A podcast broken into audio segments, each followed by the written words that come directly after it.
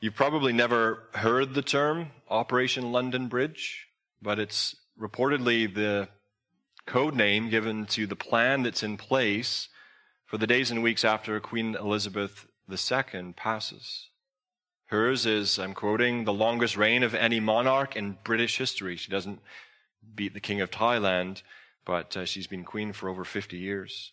Her Majesty has been called the cornerstone to the Commonwealth, the patron to almost 600 organizations and charities, and plays a pivotal role in the UK's alliance with many countries. Her passing will bring about a lot of change, not just for the United Kingdom, but potentially the world. On the same day as her death, Charles will immediately become king. The day after the Queen's death, on a live stream, Charles will make his first official speech as king. The government will swear allegiance to the sound of a 41 gun salute in Hyde Park, London. And King Charles, if that's the name he so chooses, then will begin to visit the capital cities of the United Kingdom, uh, Edinburgh, Belfast, and Cardiff, before returning to London. Likely within a year of Her Majesty's funeral, which will be a massive undertaking, and all the media uh, uh, people are ready, documentaries are ready, clothing is ready, they're prepared for this announcement. Within a year of her funeral, an official coronation for King Charles will take place. New British currency will be printed with the king's portrait, and the queen's currency will slowly be removed from circulation. The national anthem will also be changed to God Save the King. This scenario will one day be upon us. One reporter writes Operation London Bridge will be triggered, and arguably the biggest funeral of our lifetime will be witnessed around the world. The comings and goings of earthly monarchs are no small event, and they trigger extensive events as a result. Yet, globally, as globally and historically significant as this will be, these events will pale in comparison to the events triggered by the birth of King Jesus. And judging by what Her Majesty professes to believe, I'm sure she won't be troubled at that being said. Ever since the arrival of the King of Kings and Lord of Lords in Bethlehem, we have been witnessing and responding to the ripple effect of his birth effects which continue to reverberate until this day and until the day they crescendo at the second coming of Christ. Jesus, our Savior, is not only a prophet who reveals God to us as we learned, He's not only a priest who brings God, us to God by uh, the sacrifice of himself, as we've learned in our series, he is also a king. Trent Hunter and Stephen Wellum write, We need more than a prophet and a priest we need also a king. As our king, Jesus addresses the human problem of our need for a righteous ruler, an obedient servant king. End quotation. And this is a problem that we cannot help but identify as witnessed in the political fervor that comes around every election cycle, every outrage that splashes media headlines at the yet another failure of human leadership, and then every disappointment that we feel when yet another human proves themselves incapable of leading us in the ways that we so desperately long for and need. The gospel writer Matthew wishes us to know that in Jesus Christ we have solution to our need, which he demonstrates by showing us the immediate ripple effects of Jesus' birth. In the events that the birth of Jesus triggers, which continue to this very day, we have overwhelming evidence that Jesus is King, that he is King of kings, and that he is Lord of lords. A king worthy of our worship, of our allegiance, of our lives, of all that we are and all that we have. And the ripple effect of Jesus' birth proves to us that he is King of kings and Lord of lords. And Matthew gives us six clues that this is so. And my hope and my prayer is that piecing these together will cause joy and worship and tremendous confidence to well up within us as a church, and at the same time will call anyone who is not a Christian to bow in submission and allegiance to the Lord Jesus Christ. Turn with me then to Matthew chapter 2. We're going to read the first 12 verses. It's kind of the song that we just sung. But Matthew chapter 2, if you would turn there to the first of the four Gospels in the New Testament. It's the first New Testament book that we have. I'm going to read the first 12 verses. But before that, let's pray and ask for God's help. So turn there to Matthew chapter 2, And we'll read out as soon as we pray. Father, your word tells us that no one can say Jesus is Lord apart from the Holy Spirit. And so, Lord, for any of us who do, we thank you for that evident work of the Spirit of God within us to open our eyes to see your glory in his face. We know, Lord, that it's possible for us to understand the words that we read before us in uh, our copy of the Bible. We know that it's possible for us to even trace the lines of thought and argument and reason. But Lord, we know it is impossible for us to appreciate and accept and believe in the spiritual significance of them apart from a work of your Spirit. And so we ask again as we open up your word and read it together and as it's preached, that you would grant us an even greater measure of your Spirit. We know you're a good Father who loves to give good gifts to your children. And you invite us to ask for this one. And so we ask, Lord, that for the sake of the church and for Christ, whom you love, that you would give us understanding according to your Spirit of your word. And this we ask together in Jesus' name. And all of God's people say, Amen. Matthew 2, then, 1 to 12 reads as follows. Now, after Jesus was born in Bethlehem of Judea, in the days of Herod the king, behold, wise men or magi from the east came to Jerusalem, saying, Where is he who has been born king of the Jews? For we saw his star when it rose and have come to worship him. When Herod the king heard this, he was troubled, and all Jerusalem with him. And assembling all the chief priests and scribes of the people, he inquired of them where the Christ was to be born. They told him, In Bethlehem of Judea, for so it is written by the prophet. And you, O Bethlehem, in the land of Judah, are by no means least among the rulers of Judah, for from you shall come a ruler who will shepherd my people Israel. Then Herod summoned the wise men secretly and ascertained from them what time the star had appeared. And he sent them to Bethlehem, saying, Go and search diligently for the child, and when you have found him, bring me word that I too may come and worship him. After listening to the king, they went on their way. And behold, the star that they had seen when it rose went before them until it came to rest over the place where the child was. When they saw the star, they rejoiced exceedingly with great joy. And going into the house, they saw the child with Mary, his mother, and they fell down and worshipped him. Then, opening their treasures, they offered him gifts, gold and frankincense and myrrh. And being warned in a dream not to return to Herod, they departed to their own country by another way. This, again, brothers and sisters, is the word of the Lord. Thanks be to God. In establishing the kingship of Jesus, which is a, a, special consideration of the gospel writer Matthew, it's interesting that very little time and attention is actually spent on the birth of Jesus itself. We're given a lengthy and significant lead up in Matthew 1 that Pastor Caleb preached a few weeks ago. And there we saw that Jesus is descended from royal lineage. He's the son of David. Jesus is the fulfillment of the covenant promise to Abraham as he's tied back to that ancestor. And these details come to us in the book of the genealogy of Jesus Christ. Now, in Scripture, the only other time we read about a book of genealogy is in Genesis 5, which is with respect to Adam's descendants. And so Matthew is saying to us not only can you trace Jesus' lineage back to uh, David or Abraham, but Jesus is the last Adam who is promised, and he has come. In Matthew 1, we also read about the miraculous conceiving in the womb of the Virgin Mary. We also learn the name of the child, do we not? In Matthew 1 21, you shall call his name Jesus, for he shall save his people from their sins. But of the actual birth itself, we're given one sentence Joseph did as the angel commanded him, Matthew 125.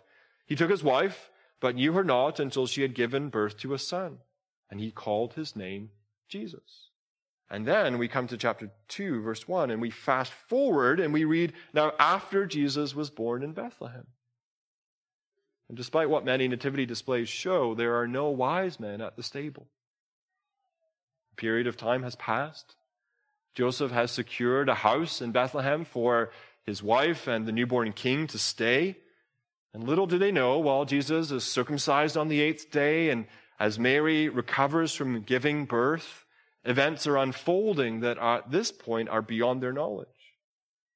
In Matthew 2, 1 to 2, we are given the first clue that the ripple effect of Jesus' birth proves to us he is King of kings and Lord of lords.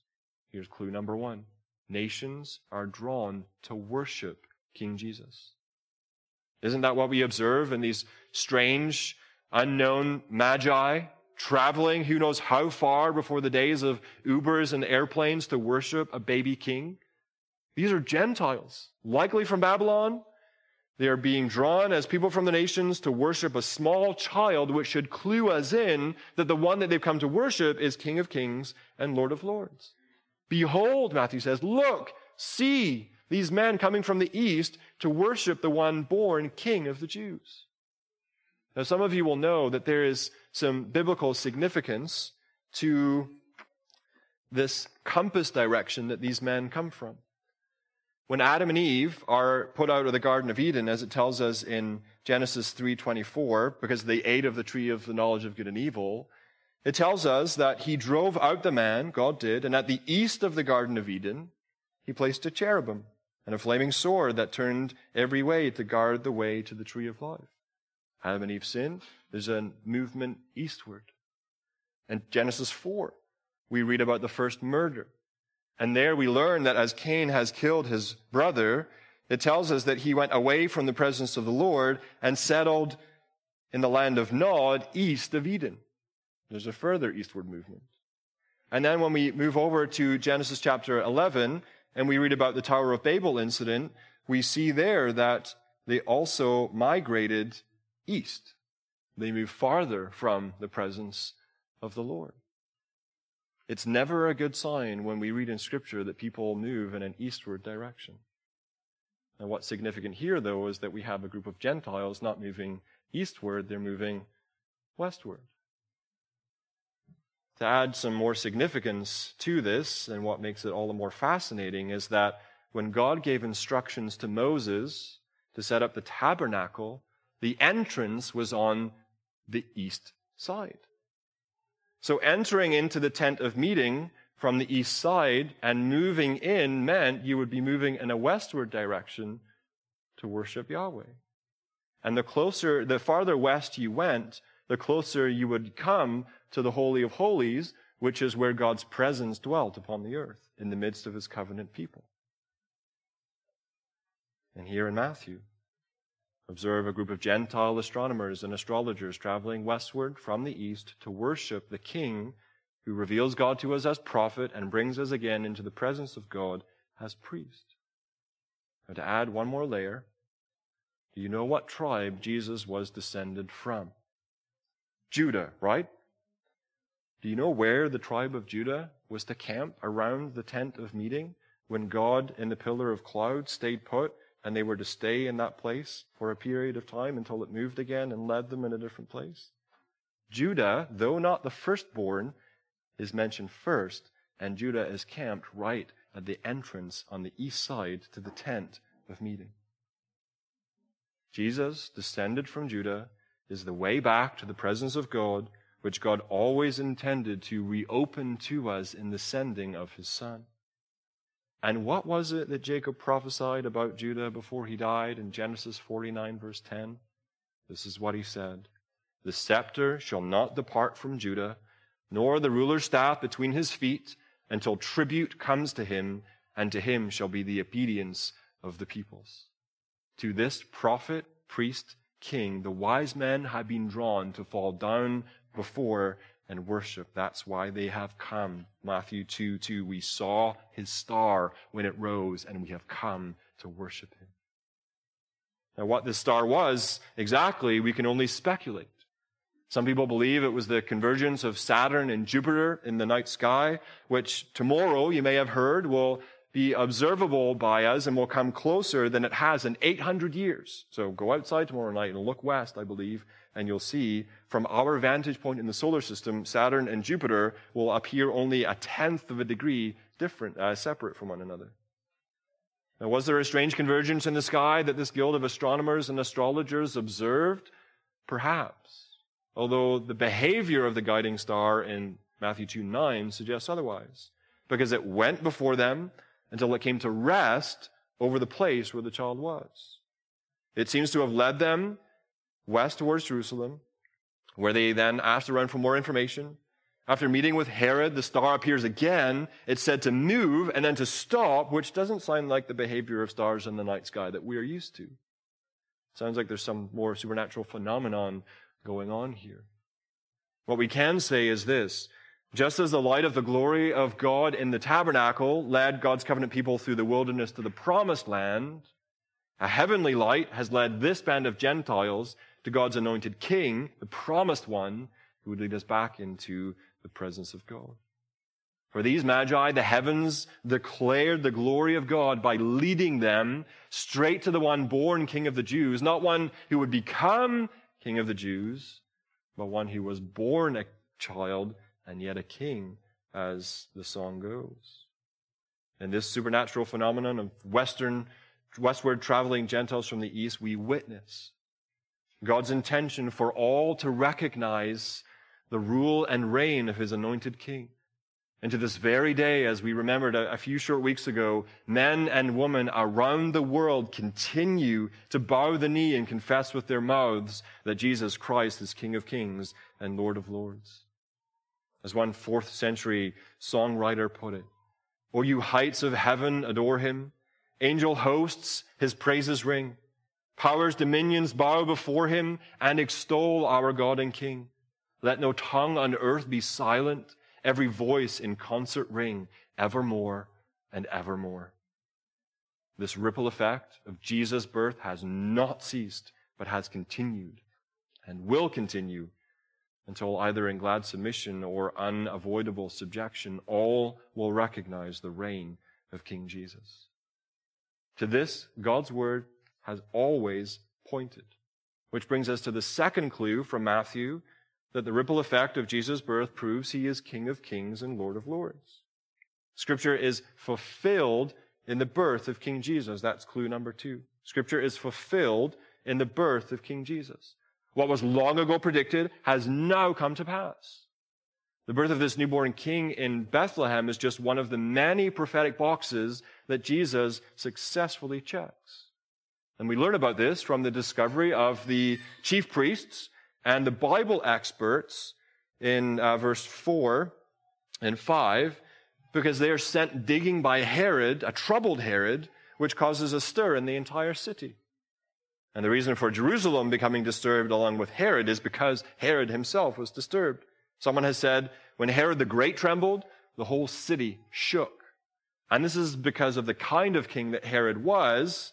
And we'll come back to that in a few moments in Matthew's third clue. But for now, stick with the Old Testament quotation that Matthew cites from Micah 5 2, which isn't the first or last he gives us in his gospel. He's already wanted his readers to know that Jesus fulfills prophecy. In Matthew 1 22 and 23, he writes, All this took place to fulfill what the Lord had spoken by the prophet. Behold, the virgin shall conceive and bear a son, and they shall call his name Emmanuel, which means God with us. In Matthew 2 5 and 6, he's pointing out another fulfillment. The, the prophet told us that the Messiah would be born in Bethlehem. And this is where Jesus was born. Later in Matthew 2:15 he writes, this was to fulfill what the Lord has spoken by the prophet. In 2:17 then was fulfilled what was spoken by the prophet Jeremiah. In 3:3 this is he who was spoken of by the prophet Isaiah. In Matthew 4 verse 14 so that what was spoken by the prophet Isaiah might be fulfilled. And Matthew uses the same fulfillment language in chapters 8, 12, 13, 21, and 27. If you add all of those together, that's 10 prophetic fulfillments explicitly stated by Matthew. And there are literally hundreds more in the prophetic writings that all have their loose ends tied up in the person of Jesus. And that prompts the question is this just coincidence? Not a chance, comes the response of Louis Lapides, a Christian convert from Jerusalem. The odds are so astronomical, he says, that they rule that out. Someone has done the math and estimated that the probability of just eight prophecies being fulfilled is one chance in 100 million billion, which is more, millions of times greater than the total number of people who have ever walked planet Earth. The same person has calculated that if you were to take a toonie and put a mark on it, and then cover the province of, of Ontario in toonies up to your shins, just imagine that. That's a lot of toonies. If you were to do that with one marked toonie, and you sent a person out blindfolded and gave them one shot to find the marked toonie, that would be equivalent to the coincidence or chance that it would be for Jesus to fulfill just eight prophecies. The same person has, another mathematician has calculated that if you take all of the prophecies that Jesus fulfilled, it would be one chance in one, I'm going to have to use my fingers, one billion, uh, trillion, trillion, trillion, trillion, trillion, trillion, trillion, trillion, trillion, trillion, trillion. Our minds cannot comprehend a number that size. And yet Jesus Christ in his birth and all of the other prophetic fulfillments demonstrates to us that he indeed is King of Kings and Lord of Lords. He checks all of the boxes. And that is a fact that must be contended with. For the Christian, this enlarges our confidence in the trustworthiness of God's word, does it not, brothers and sisters? Even though there may be hundreds or thousands of years between prophecy and fulfillment, when God speaks, he is true to his word, and whatever he says is as good as done. At the same time, brothers and sisters, King Jesus' fulfillment of these prophecies also enlarges our confidence in the ruler that has been given to us. One, Micah said, who would shepherd his people Israel, which in the new covenant now consists of both Jew and Gentiles who have been grafted in. We have a shepherd king who leads us, who nourishes us, who protects us. And oh, how our need of one is magnified in these days. And what, brothers and sisters, would we do without this shepherd king? If you're taking all of this in and you're not a Christian, but you're seriously investigating the claims of Christianity, maybe even closing in on the point of trusting in Christ. Is this not compelling evidence to tip the scales in favor of repenting and trusting in Christ and being baptized to publicly acknowledge that He indeed is Savior and Lord of your life? Friend, there is every reason to trust in God's Word and trust in God's King who offers to lead you and nourish you and protect you and bring you safely into the presence of God where you will dwell in the house of the Lord forever. If you're not a Christian, why would you not come to faith in Christ right where you are? At this very moment, He is ready to receive you. Trust in Him. He is the fulfillment of God's trustworthy word. And to those who are maybe not so open, let me say that there are two responses that you should beware in listening to this. The first response is that of indifference. You pay careful attention to the religious CEOs and the Bible PhDs that Matthew writes about here. They know exactly where God's promised king would be born. And there's no indication in this passage of scripture that they didn't believe what God's word said. But what did they do about the fact that Gentiles showed up and said, We've come to worship him who was born King of the Jews? What did they do about this information? Nothing. They did absolutely nothing. They were indifferent. Their response was an unholy shrug of the shoulders. Ah, uh, whatever. And herein lies a potential danger to those who spend a lot of time around the Bible or in church or hearing about spiritual things boys and girls, young men and young women, you might have grown up here. You might have heard mom and dad talk to you about the Lord many times. You've been through Sunday school, junior high, senior high. You may know where to turn in the Bible to find answers to spiritual questions. But what difference has all of this made in your response to Jesus? Perhaps it's nothing. Like these religious experts, you've no interest in following the wise men to fall down and worship before this one who is King of Kings and Lord of Lords. Friend, if that is you, you are in grave danger. Because indifference towards Jesus, as someone has said, is simply hatred that is concealed and rejection that is delayed. If you're not for Jesus, if you're not a worshiper of this one born king, you are against Jesus. There's no middle ground. And though you think you're not so terrible to sit quietly on the fence, your spiritual indifference and stubbornness places you actually on the same pathway as King Herod, which is a comparison I hope will shock you and alarm you to respond rightly to Jesus, which brings us to the third clue that the ripple effect of Jesus' birth proves that he is King of Kings and Lord of Lords. Clue number three is this kings of earth conspire against King Jesus. The kings of the earth conspire against King Jesus. let me just say here for a minute, I meant to mention earlier, kids, if you can tell me one of these six clues after the service, that toonie's got your name on it. Someone came and got the one in the first service, so I love it. It's great. Though Jesus is only an infant at this point, the first human king to hear about the birth of Jesus tries to get rid of him. We've already seen that Herod is deeply troubled by the appearance and inquiry of the Magi. And this is because someone writes he was an Edomite, not a Jew, and he had been made king by the Romans. The news that the Magi were bringing sounded suspiciously like the emergence of a genuine descendant of the royal line of David as claimant to the throne. And if this was true, it means that Herod wasn't going to have one to sit on for much longer, was he? Like every unchecked, rebellious, sinful human, Herod wanted to be the king and ruler of his own universe and as many other people's universe as he could manage. His ambition was lofty his accomplishments were indeed great, but his means of getting there were terrible. He was a wicked man. He had his brother in law, Aristobulus, the high priest, drowned. Sometime afterwards, he killed his own wife.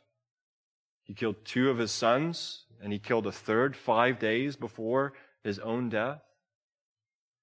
Another evidence of his bloodthirstiness and insane cruelty was, I quote, having the most distinguished citizens of Jerusalem and arrested and imprisoned shortly before his death. He knew that no one would mourn his death, so he gave orders that when he died, those prisoners would be, were to be executed so that there would be actual genuine mourning in Jerusalem upon his death. But that's not even the worst of what he did. He called these magi, these wise men, to a secret meeting, verses 7 and 8, under false pretenses and he lied about his desire to go and worship this king. And we know he was lying because a few short verses later, Matthew tells us what happens when the wise men don't return. And what Herod does is in the spirit of Psalm 2, verses 2 and 3, which tells us this.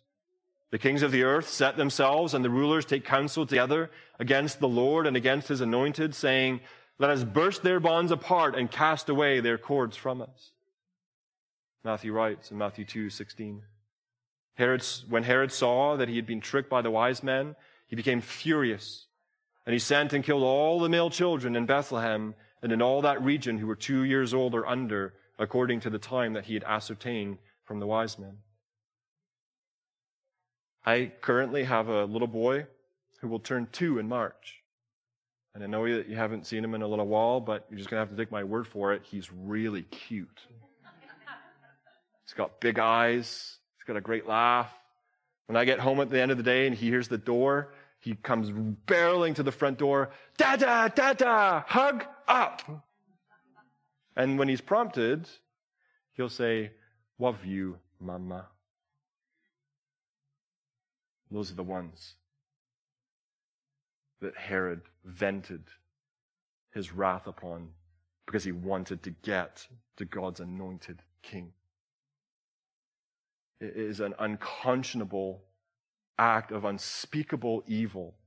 That he would order babies ripped from their mother's arms against their father's protests and drive them through with swords to try and kill God's anointed king. What is this madness? It's nothing more and nothing less and the cosmic conflict that began the day God spoke to the serpent in Genesis 3:15 saying, "I will put enmity between you and the woman and between your offspring and her offspring; he shall bruise your head and you shall bruise his heel." Herod, an agent of the prince of darkness, acting as though one of Satan's very children himself, takes up the devil's cause and the attempt to kill the newborn king, still believing the lie told to Adam and Eve, you shall be like God. And while we may not have committed infanticide in an effort to remain the captain of our own soul, the difference between our sinful rebellion and Herod's sinful rebellion is only one of degree, not of kind. In a moment, we'll explore how God responds to such efforts to thwart the reign of his anointed king. For now, is it is enough to see that the opposition to Jesus as a ripple effect of his birth, which continues to this day, actually demonstrates the truthfulness of his claim to be King of Kings and Lord of Lords. Doesn't it ever strike you as odd that the most harassed people in human history are the Jewish people, God's covenant nation? Doesn't it ever strike you as significant that collectively the most persecuted people on the planet are Christians? 2,200 Nigerian Christians were hacked to death in 2020 alone. The legitimacy of Christ's universal kingship is evidenced by the strength of opposition to his rule and his reign, especially by those who are drunk with power and position. If it wasn't real, why would the forces of darkness care? If it wasn't true, why would we rise up in rebellion to one that we don't want to have reign over us? And the reason that it's right to call this sinful madness is because of what it is that we are rejecting when we resist the rule and reign of Christ. It's a reign of love. It's one of joy and peace and forgiveness and mercy and grace and comfort and rest and having God as our Father and the future hope of a new heavens and new earth devoid of evil and sin and sickness and Satan and death. When Jesus walked the earth and he cast out demons and he raised the dead and he healed the sick and he taught with the, the, truth that he did with authority, all of that was a window into what life is like living in the kingdom of God under the reign of Jesus. And what is most remarkable of all is that though we have rejected and resisted, he is still willing to grant us pardon. By grace through faith, as we trust his substitutionary death on the cross, confessing that he is Lord and believing in our hearts that God raised him from the dead, we will be saved from the righteous wrath that he will unfold when he comes again. Accepting the universal lordship of this incarnate, crucified, resurrected, ascended, and soon coming King is how we experience his clemency. The story is told of the, the great admirable, admiral, Lord Nelson, who apparently had a reputation for treating uh, uh, defeated opponents with, uh, with, with kindness. And on one occasion, uh, one uh, defeated captain was brought onto Nelson's ship and he strode confidently across the quarterdeck and he stuck out his hand to Admiral Nelson. And Admiral uh, Nelson, he didn't move a muscle. And he said to this captain, You first give me your sword, and then I will give you my hand. And so it is with Christ. We surrender ourselves to his righteous and glorious reign, and then he makes us his friends.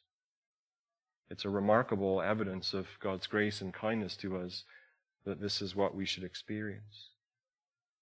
And what does such a response towards King Jesus look like? Well, in stark contrast to the religious experts' indifference, which, by the way, would later match Herod's murderous rejection, we see it in the response of the traveling Gentiles from the east to worship King Jesus in Jerusalem. And here we have our fourth clue of the ripple effect of Jesus' birth proving to us that he is King of Kings and Lord of Lords. Clue number four is this joy is multiplied at the prospect of King Jesus. The thought of this one born king makes us and made the wise men almost deliriously happy. And boys and girls, you understand, you might be able to understand this better than anyone else in the room. And the reason for that is because ever since December 1st, maybe mom and dad got you an advent calendar. And you get to open door number one on December 1st, and maybe there's a chocolate or a verse or something like that in there. And, and then December 2, we do the same thing again. And I'm an advocate for annual advent calendars so that every day we wake up with chocolate because who doesn't want to do that? But anyways, every day you've been opening up your advent calendar. And every day Christmas gets closer, and every day your excitement gets bigger. And you just can't wait on Christmas Day to run downstairs and see if there's gifts under the tree and open them up and hope that you get what you ask for. And you, the feeling on Christmas Eve, you just, you don't even feel like you can sleep. And you wake up at a silly time, like five o'clock in the morning, and you wake mom and dad up because you want to go downstairs and open your gifts. And ah, you're just so excited. And adults, maybe you can remember feeling like that when you were a kid a feeling of anticipation of something that you hoped for and longed for and dreamed for, finally realized. Such were these men who traveled a great distance looking for King Jesus. They made it all the way to Jerusalem, no doubt talking on the way of what would happen when they got there and checking their packs to ensure the gifts that they had brought were secure and no one had stolen them. They get to Jerusalem and they ask around, where do we go next? They speak to the king. They, they answer his summons. They put up with the secret state dinner. And now they then are directed to the city of Bethlehem. The star that they had followed appears again. And it finally, finally, after all this time, stops at their destination. And no wonder they rejoiced exceedingly with great joy, as Matthew tells us, because there in the house, is the King of Kings and the Lord of Lords, and they're going to get to see him with their own eyes. And they're going to get to fall on their faces before this one who is the object of their worship, and it fills them with so much anticipation that they are fit to burst. These men are the epitome of what Peter writes in 1 Peter 1 8. Though you have not seen him, you love him. Though you do not now see him, you believe in him and rejoice with joy that is inexpressible and filled with glory. That is what the prospect of beholding the King who has come to save us does. He multiplies the joy of the nations who come to be glad in him. He is the thrill of hope that causes the weary world to rejoice. And it's so good for us to see this because, brothers and sisters, some of us have traveled a long way. And we might be wiped out from the twists and turns of living in a groaning creation. And groaning bodies get sick and get depression and mental illness and all sorts of other things. We're under the weight of the curse, but at the end of our journey, we get to see the King.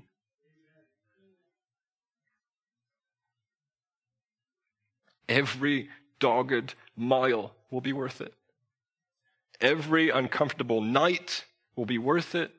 Every tiring day will be worth it. Every sigh from the uphill struggle will be worth it. Every groundhog day of COVID isolation and lockdown will be worth it because at the end we get to see the King.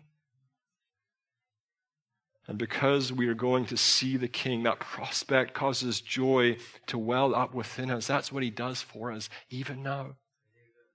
Are you exhausted? You're going to see the King. Are you grieving?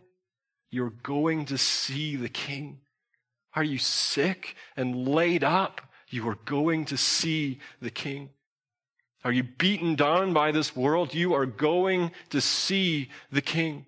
Are you dog tired from fighting tooth and nail against indwelling sin that too often seems to get the upper hand? You are going to see the King.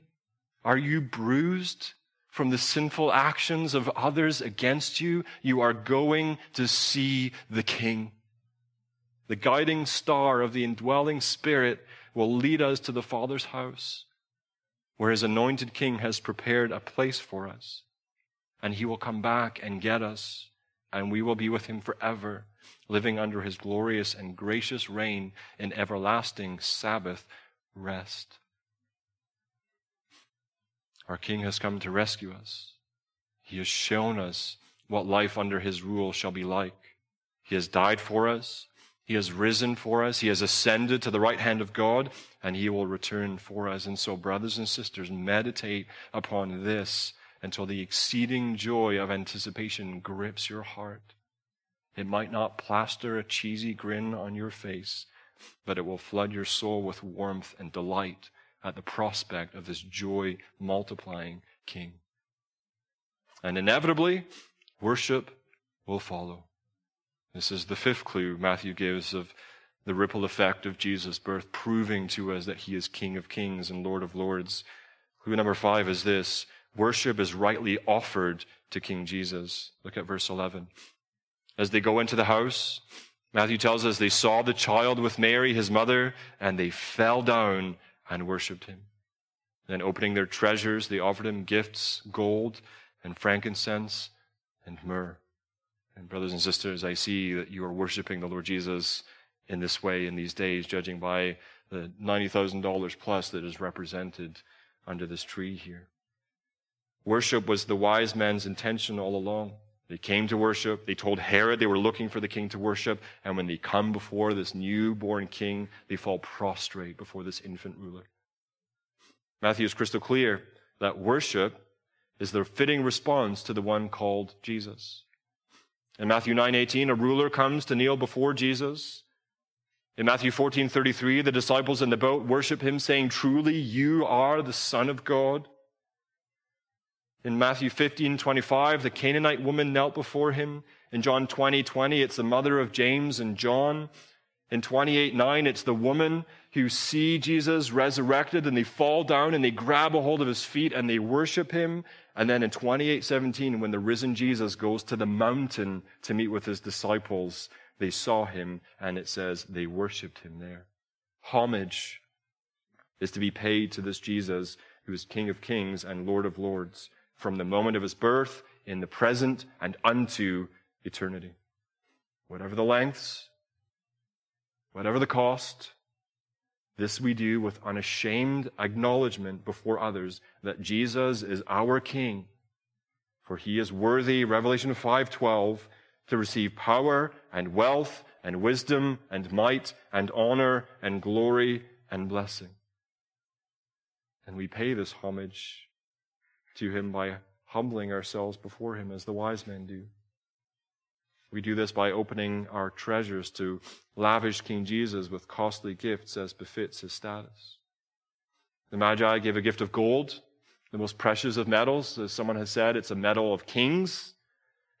They give a gift of frankincense, which was used in temple worship. In presenting this gift, someone says the wise man pointed to Christ as our great high priest. And the same could be said of the myrrh, which was actually used for embalming. And on the surface, that might seem like a very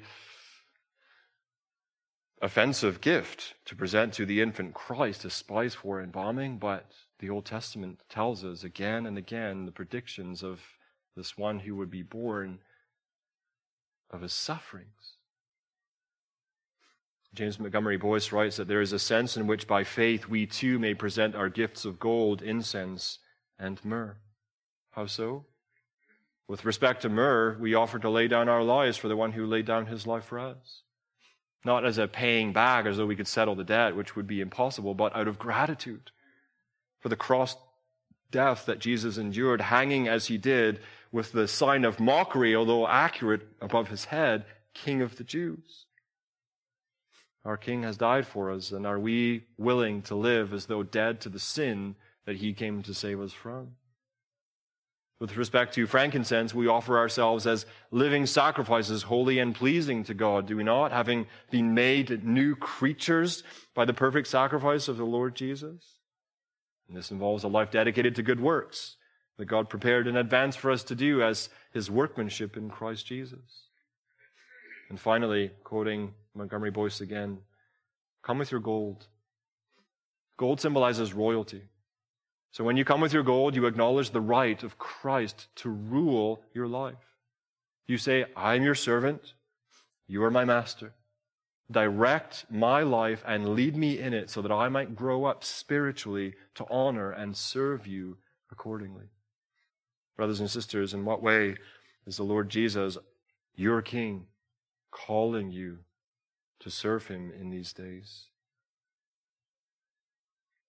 In the sixth clue, we have every confidence that no worship, that no service, that no giving to worship the Lord Jesus Christ will be in vain. And the reason for that is because the sixth clue that Matthew gives us, proving that Jesus is King of Kings and Lord of Lords, is this God will establish the reign of King Jesus. We see that in verse 12. No matter what attempts are made to depose the newborn king, God will protect his anointed. God will establish the reign of King Jesus. Verse 12 says, And being warned in a dream not to return to Herod, they departed to their own country by another way. The wise men aren't able to see through Herod's deception. He's a very gifted man, very intelligent, a good orator. But before God, everything is laid bare. Every thought, every intention of the heart, nothing is beyond his sight. In the spirit of Psalm 2, as we saw, Herod responds to God's anointed king. According to Psalm 2, God responds to Herod's efforts to dispose of Jesus. This is what it says in Psalm 2. He who sits in the heavens laughs it is laughable to God that men would try to get rid of his anointed king. The Lord holds them in derision. Then he will speak to them in his wrath and terrify them in his fury, saying, As for me, I have set my king on Zion, my holy hill, and who is going to knock him off? No one. Herod the Great can't lay a finger on this helpless child. For God the Father will establish the reign of this one who is to be prophet, priest, and king. A dream sent from God redirects the Magi. An angel is dispatched to instruct Joseph to flee Herod's impending wrath by taking refuge in Egypt, of all places, until Herod dies. As Mary sings in Luke 2, through Jesus, God will scatter the proud in the thoughts of their hearts and bring down the mighty from their thrones. And that includes, friends, scattering the proud thoughts of any listening to these words and bringing down any listening to these words who have set themselves on the throne of their lives rather than King Jesus. The Bible bursts with promises and assurances that the reign of his anointed king will be inaugurated. That means begun and consummated. That means completed. In Psalm 110, the Lord announces to David's Lord, who is Jesus, Sit at my right hand until I make your enemies your footstool. The Lord sends forth from Zion your mighty scepter, rule in the midst of your enemies. The apostle Paul picks this up in 1 Corinthians 15. He writes about the end. He says, Then comes the end when he, that is Christ, delivers the kingdom to God the Father. And after destroying every rule and every authority and power, for he must reign until he's put all his enemies under his feet. The last enemy to be destroyed is death.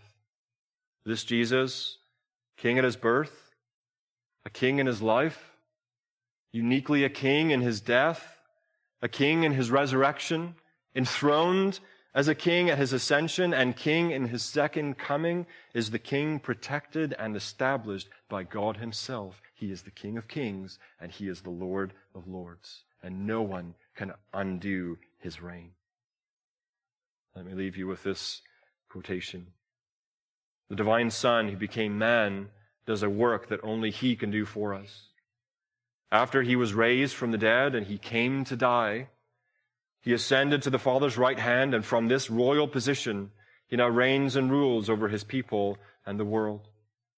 We await his return from heaven as the King of Kings, knowing that he will complete what he achieved in his first coming in glorious, consummated fullness. And, brothers and sisters, in anticipation of this, we join our voices with the church throughout the generations, and we pray and we cry, Come, Lord Jesus, come. Amen.